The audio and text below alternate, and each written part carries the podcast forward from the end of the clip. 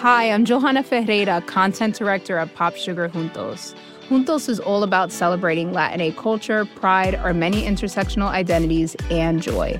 Thanks to support from Prime, there's so much to get into over at Juntos this month. From conversations with the Latinx minds behind our favorite new movies and resurrected TV shows, to thoughtful celebrity commentary and exclusive interviews with some of the biggest Latin music artists today. And it doesn't stop there. Get more of the music, movies, and shopping you love on Prime. Whatever you're into, it's on Prime. Visit amazon.com slash prime to get more of whatever you're into from streaming to shopping. And get all of our latest coverage at popsugar.com slash juntos. Con amor, Johanna. Chapter 10 The Arrest To my extreme annoyance, Poirot was not in, and the old Belgian who answered my knock informed me that he believed he'd gone to London. I was dumbfounded. What on earth could Poirot be doing in London? Was it a sudden decision on his part, or had he already made up his mind when he parted from me a few hours earlier? I retraced my steps to Styles in some annoyance. With Poirot away, I was uncertain how to act. Had he foreseen this arrest? Had he not, in all probability, been the cause of it? Those questions I could not resolve. But in the meantime, what was I to do? Should I announce the arrest openly at Styles or not? Though I did not acknowledge it to myself, the thought of Mary Cavendish was weighing on me. Would it not be a terrible shock to her? For the moment, I set aside utterly any suspicions of her. She could not be implicated, otherwise, I should have heard some hint of it. Of course, there was no possibility of being able permanently to conceal Dr. Bauerstein's arrest from her, It would be announced in every newspaper on the morrow. Still, I shrank from blurting it out. If only Poirot had been accessible, I could have asked his advice. What possessed him to go posting off to London in this unaccountable way? In spite of myself, my opinion of his sagacity was immeasurably heightened. I would never have dreamed of suspecting the doctor had not Poirot put it into my head. Yes, decidedly, the little man was clever. After some reflecting, I decided to take John into my confidence and leave him to make the matter public or not, as he thought fit. He gave vent to a prodigious whistle as I imparted the news. Great Scott! You were right then. I couldn't believe it at the time. No, it is astonishing until you get used to the idea and see how it makes everything fit in. Now, what are we to do? Of course, it will be generally known tomorrow. John reflected. Never mind he said at last. We won't say anything at present. There's no need. As you say, it will be known soon enough. But to my intense surprise, on getting down early the next morning and eagerly opening the newspapers, there was not a word about the arrest. There was a column of mere padding about the Styles poisoning case, but nothing further. It was rather inexplicable, but I suppose that, for some reason or other, Japp wished to keep it out of the papers. It worried me just a little, for it suggested the possibility that there might be further arrests to come. After breakfast, I decided to go down to the village and see if Poirot had returned yet. But before I could start, a well known face blocked one of the windows, and the well known voice said, Bonjour, mon ami. Poirot, I exclaimed with relief, and seizing him by both hands, I dragged him into the room. I was never so glad to see anyone, Listen, I have said nothing to anybody but John. Is that right? My friend, replied Poirot, I do not know what you're talking about. Dr. Bauerstein's arrest, of course, I answered impatiently. Is Bauerstein arrested then? Did you not know? Not the least in the world. But pausing a moment, he added, Still, it does not surprise me.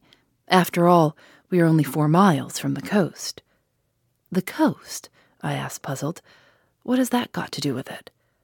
Poirot shrugged his shoulders. Surely, it is obvious. Not to me. No doubt I'm very dense, but I cannot see what the proximity of the coast has got to do with the murder of Mrs. Inglethorp. Nothing at all, of course, replied Poirot, smiling. But we were speaking of the arrest of Dr. Bauerstein. Well, he is arrested for the murder of Mrs. Inglethorp. What? Cried Poirot, in apparently lively astonishment. Dr. Bauerstein, arrested for the murder of Mrs. Inglethorp. Yes. Impossible. That would be too good a farce. Who told you that, my friend? Well, no one exactly told me, I confessed, but he is arrested. Oh, yes, very likely. But for espionage, mon ami. Espionage, I gasped. Precisely. Not for poisoning Mrs. Inglethorp? Not unless our friend Japp has taken leave of his senses, replied Poirot placidly. But, but I thought you thought so too. Poirot gave me one look, which conveyed a wondering pity and his full sense of the utter absurdity of such an idea. Do you mean to say, I asked, slowly adapting myself to the new idea, that Dr. Bauerstein is a spy? Poirot nodded. Have you never suspected it? It never entered my head. It did not strike you as peculiar that a famous London doctor should bury himself in a little village like this, and should be in the habit of walking about at all hours of the night, fully dressed. No, I confessed, I never thought of such a thing. He is, of course, a German by birth, said Poirot thoughtfully, though he's practiced so long in this country that nobody thinks of him as anything but an Englishman. He was naturalized about fifteen years ago. The blackguard, I cried indignantly. Not at all. He is, on the contrary, a patriot. Think what he stands to lose. I admire the man myself. But I could not look at it in Poirot's philosophical way. And this is the man with whom Mrs. Cavendish has been wandering about all over the country? I cried indignantly. Yes, I should fancy he had found her very useful, remarked Poirot. So long as gossip busied itself in coupling their names together, any other vagaries of the doctor's passed unobserved. Then you think he never really cared for her? I asked eagerly, rather too eagerly, perhaps, under the circumstances. That, of course, I cannot say, but shall I tell you my own private opinion, Hastings? Yes. Well, it's this that Mrs. Cavendish does not care and never has cared one little jot about Dr. Bauerstein. Do you really think so? I could not disguise my pleasure. I'm quite sure of it, and I'll tell you why. Yes. Because she cares for someone else, mon ami. What did he mean? In spite of myself, an agreeable warmth spread over me. I'm not a vain man where women are concerned, but I remembered certain evidences, too lightly thought of at the time, perhaps, but which certainly seemed to indicate my pleasing thoughts were interrupted by the sudden entrance of Miss Howard. She glanced round hastily to make sure there was no one else in the room, and quickly produced an old sheet of brown paper. This she handed to Poirot, murmuring as she did so the cryptic words, on top of the wardrobe. Then she hurriedly left the room. Poirot unfolded the sheet of paper eagerly and uttered an exclamation of satisfaction he spread it out on the table. Come here, Hastings. Now tell me, what is that initial, J or L? It was a medium sized sheet of paper, rather dusty, as though it had lain by for some time. But it was the label that was attracting Poirot's attention. At the top, it bore the printed stamp of Monsieur Parkson's, the well known theatrical costumers, and it was addressed to the debatable initial Cavendish, Esquire, Styles Court, Styles St. Mary, Essex. It might be T or it might be L, I said, after studying the thing for a minute or two. It certainly isn't a J. Good, replied Poirot, folding up the paper again. I also am of your way of thinking. It is an L. Depend on it. Where did it come from? I asked curiously. Is it important? Moderately so. It confirms a surmise of mine. Having deduced its existence, I set Miss Howard to search for it, and as you see, she's been successful. What did she mean by on top of the wardrobe? She meant, replied Poirot promptly, that she found it on top of a wardrobe. A funny place for a piece of brown paper, I mused. Not at all. The top of a wardrobe is an excellent place for brown paper and cardboard boxes. I've kept them there myself. Neatly arranged, there is nothing to offend the eye. Poirot, I asked earnestly, have you made up your mind about this crime? Yes. That is to say, I believe I know how it was committed. Ah. Unfortunately, I have no proof beyond my surmise, unless. With sudden energy, he caught me by the arm and whirled me down the hall, calling out in French in his excitement, Mademoiselle Dorcas, Mademoiselle Dorcas, un moment, s'il vous plaît. Dorcas, quite flurried by the noise, came hurrying out of the pantry. My good Dorcas, I have an idea, a little idea, if it should prove justified, what magnificent chance. Tell me, on Monday, not Tuesday, Dorcas, but Monday, the day before the tragedy, did anything go wrong with Mrs. Inglethorp's bell? Dorcas looked very surprised. Yes, sir. Now you mention it, it did. Though I don't know how you came to hear of it. A mouse or some such must have nibbled the wire through. The man came and put it right on Tuesday morning. With a long drawn exclamation of ecstasy, Poirot led the way back to the morning room. See you. One should not ask for outside proof. No, reason should be enough. But the flesh is weak. It is consolation to find that one is on the right track. Ah, my friend, I am like a giant refreshed. I run, I leap. And in very truth, run and leap he did, gambolling wildly down the stretch of lawn outside the long window. What is your remarkable little friend doing? asked a voice behind me and I turned to find Mary Cavendish at my elbow. She smiled, and so did I. What is it all about? Really, I can't tell you.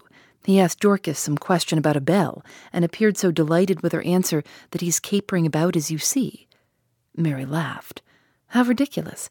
He's going out of the gate. Isn't he coming back today? I don't know. I've given up trying to guess what he'll do next. Is he quite mad, Mr. Hastings? I honestly don't know. Sometimes I feel sure he is as mad as a hatter, and then, just as he is at his maddest, I find there is a method in his madness. I see. In spite of her laugh, Mary was looking thoughtful this morning. She seemed grave, almost sad. It occurred to me that it would be a good opportunity to tackle her on the subject of Cynthia. I began rather tactfully, I thought, but I had not gone far before she stopped me authoritatively. You are an excellent advocate, I have no doubt, Mr. Hastings, but in this case your talents are quite thrown away. Cynthia will run no risk of encountering any unkindness from me. I began to stammer feebly that I hoped she hadn't thought, but again she stopped me, and her words were so unexpected that they quite drove Cynthia and her troubles out of my mind. Mr. Hastings, she said, do you think I and my husband are happy together? I was considerably taken aback and murmured something about it not being my business to think anything of the sort. Well, she said quietly, whether it is your business or not, I will tell you that we are not happy. I said nothing, for I saw that she had not finished. She began slowly walking up and down the room, her head a little bent and that slim, supple figure of hers swaying gently as she walked. She stopped suddenly and looked up at me.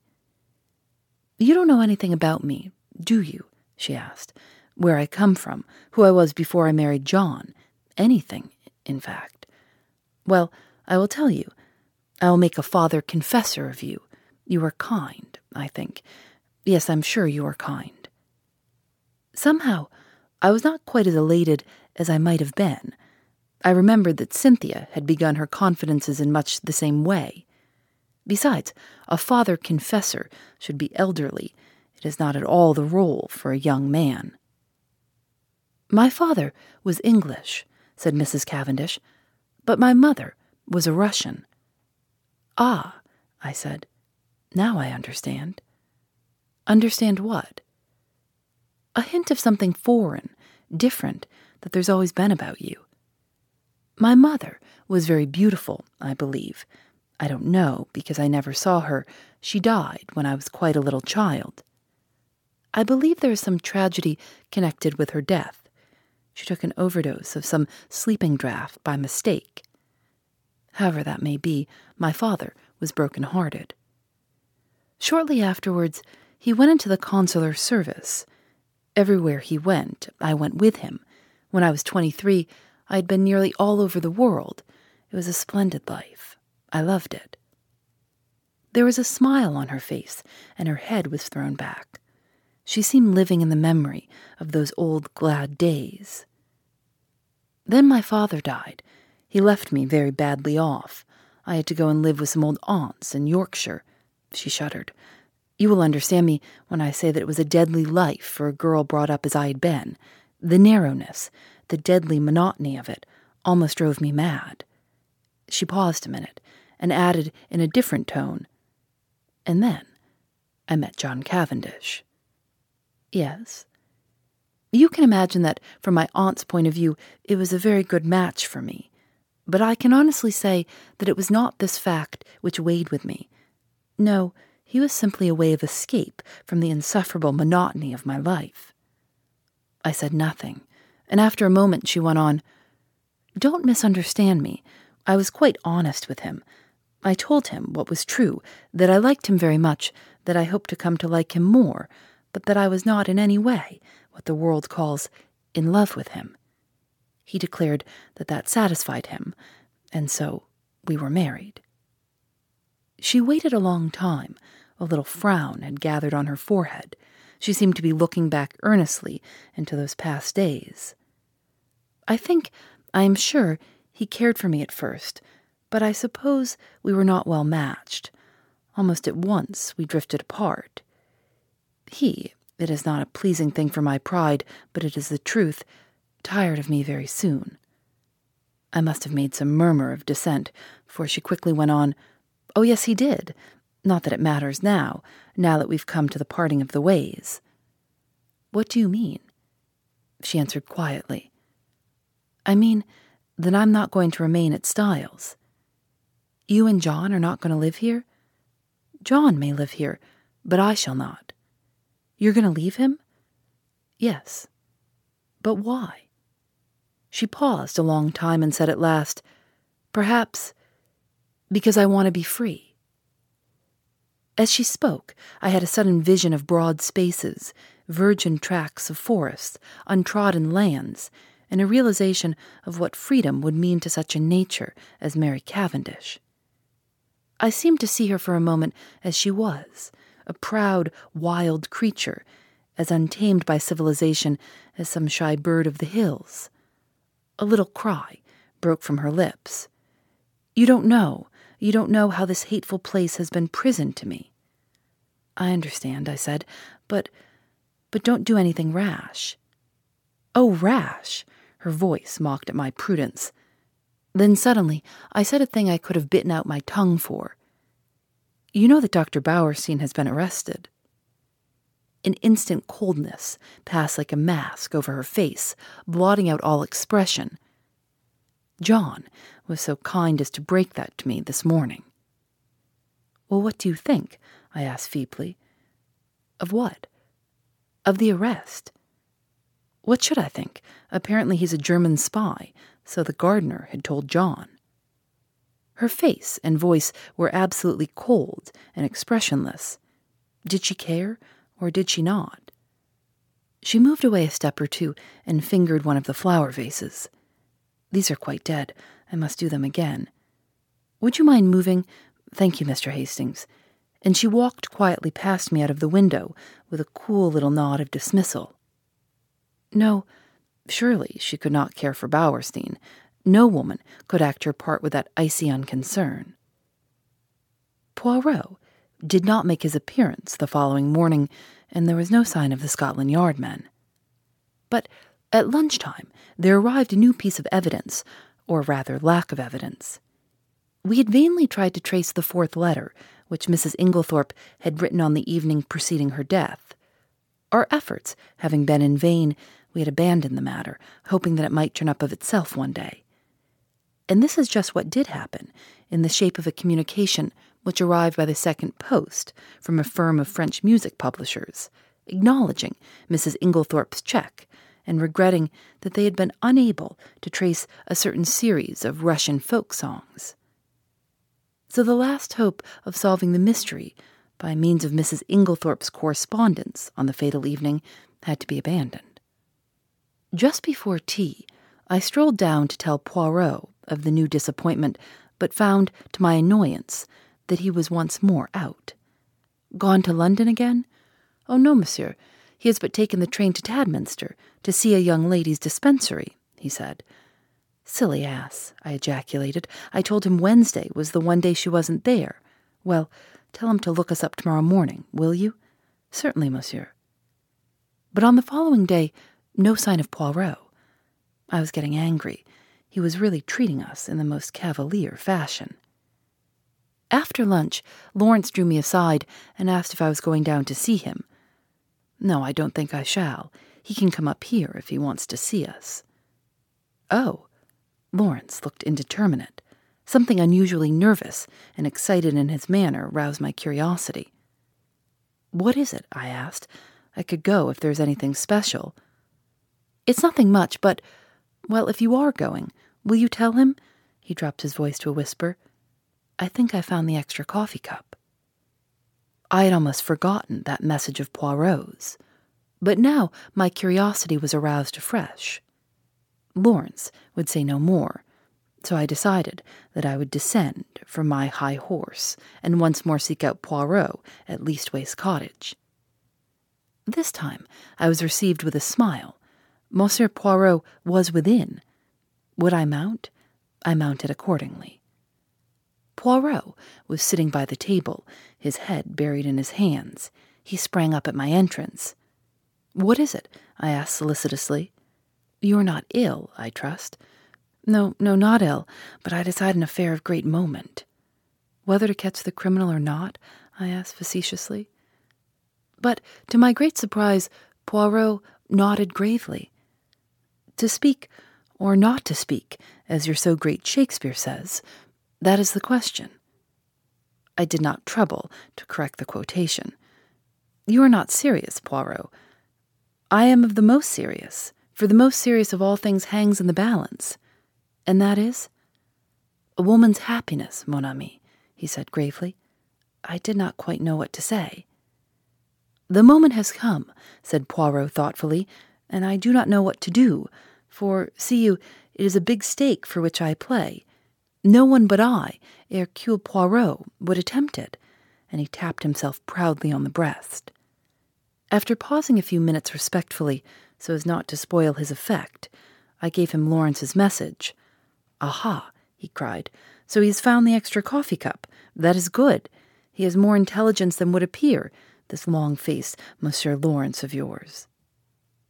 I did not myself think very highly of Lawrence's intelligence, but I forbore to contradict Poirot and gently took him to task for forgetting my instructions as to which were Cynthia's days off. It is true, I have the head of a sieve. However, the other young lady was most kind. She was sorry for my disappointment and showed me everything in the kindest way. Oh, well, that's all right then, and you must go to tea with Cynthia another day. I told him about the letter. I'm sorry for that, he said. I always had hopes of that letter, but no, it was not to be. This affair must all be unraveled from within. He tapped his forehead. These little gray cells, it's up to them, as you say over here. Then suddenly he asked, Are you a judge of finger marks, my friend? No, I said, rather surprised. I know that there are no two finger marks alike, but that's as far as my science goes.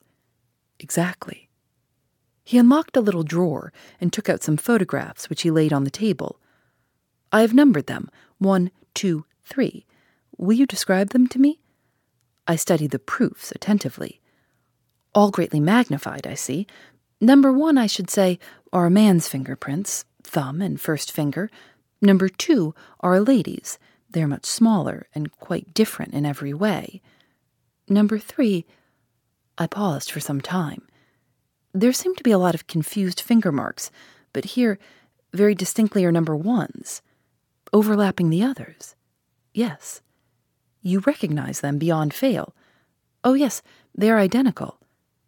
Poirot nodded, and gently taking the photographs from me, locked them up again.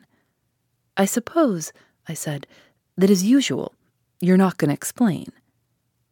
On the contrary, number one were the fingerprints of Monsieur Lawrence. Number two were those of Mademoiselle Cynthia. They are not important. I merely obtained them for comparison.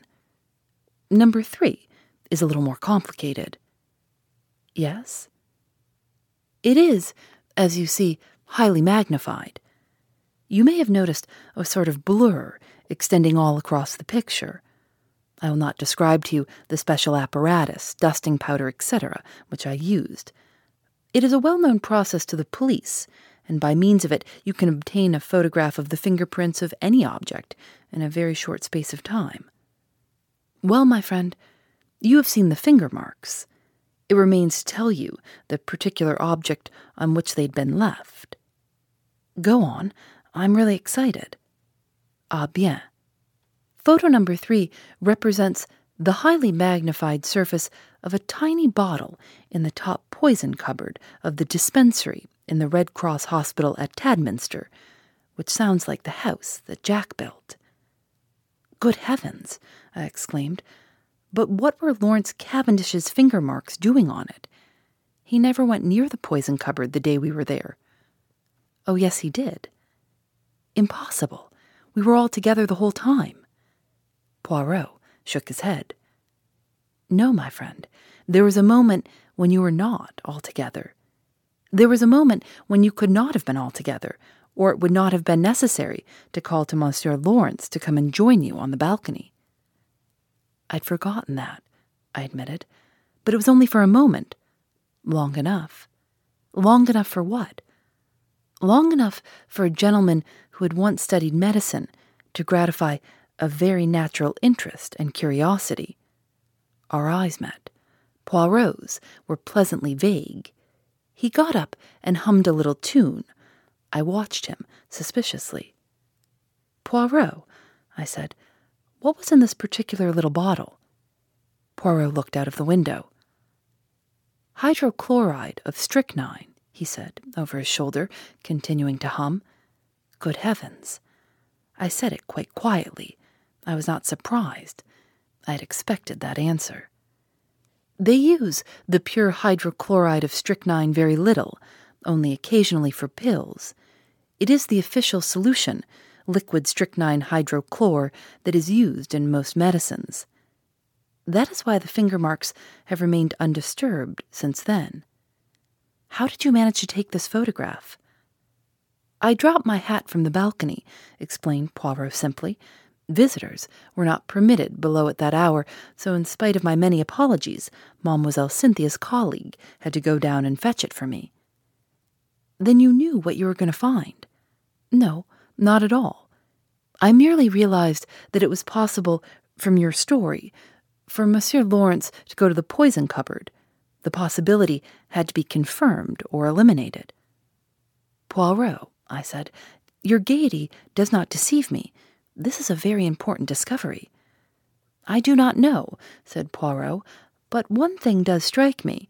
No doubt has struck you too. What is that? Why, that there's altogether too much strychnine about this case. This is the third time we run up against it. There was strychnine in Mrs. Inglethorp's tonic. There is the strychnine sold across the counter at Styles St. Mary by Mace. Now we have more strychnine, handled by one of the household. It is confusing, and as you know, I do not like confusion. Before I could reply, one of the other Belgians opened the door and stuck his head in. There's a lady below asking for Mr. Hastings. A lady. I jumped up. Poirot followed me down the narrow stairs. Mary Cavendish was standing in the doorway. I've been visiting an old woman in the village, she explained, and as Lawrence told me you were with Monsieur Poirot, I thought I would call for you. Alas, madame, said Poirot, I thought you'd come to honor me with a visit. I will some day if you ask me, she promised him, smiling. That is well, if you should need a father confessor, madame. She started, ever so slightly. Remember, Papa Poirot is always at your service. She stared at him for a few minutes, as though seeking to read some deeper meaning into his words. Then she turned abruptly away. Come, will you not walk back with us too, Monsieur Poirot? Enchanted, madame. All the way to Styles, Mary talked fast and feverishly. It struck me that in some way she was nervous of Poirot's eyes. The weather had broken, and the sharp wind was almost autumnal. Mary shivered a little and buttoned her black sports coat closer. The wind through the trees made a mournful noise, like some great giant sighing. We walked up to the great door of Styles, and at once the knowledge came to us that something was wrong. Dorcas came running out to meet us. She was crying and wringing her hands. I was aware of other servants huddled together in the background, all eyes and ears. Oh, ma'am, oh, ma'am, I don't know how to tell you. What is it, Dorcas? I asked impatiently. Tell us at once. It's those wicked detectives. They've arrested him. They've arrested Mr. Cavendish. Arrested Lawrence? I gasped. I saw a strange look come into Dorcas's eyes. No, sir, not Mr. Lawrence. Mr. John. Behind me, with a wild cry, Mary Cavendish fell heavily against me, and as I turned to catch her, I met the quiet triumph in Poirot's eyes. Hey, this is Scott Galloway, author, professor, entrepreneur, and most importantly, host of the Prop G podcast. We got a special series running on right now called The Future of Work, where I answer all your questions on surprise, the future of work. Questions including what are we missing when we work remotely, or how do we handle work life balance when a major opportunity comes knocking? From the provocative to the technical, we're offering insights you won't want to miss. So tune in to the future of work, a Prop G Pod special sponsored by Canva. You can find it on the Prop G Pod wherever you get your podcasts. Phoebe Reads a Mystery is recorded in the studios of North Carolina Public Radio WUNC.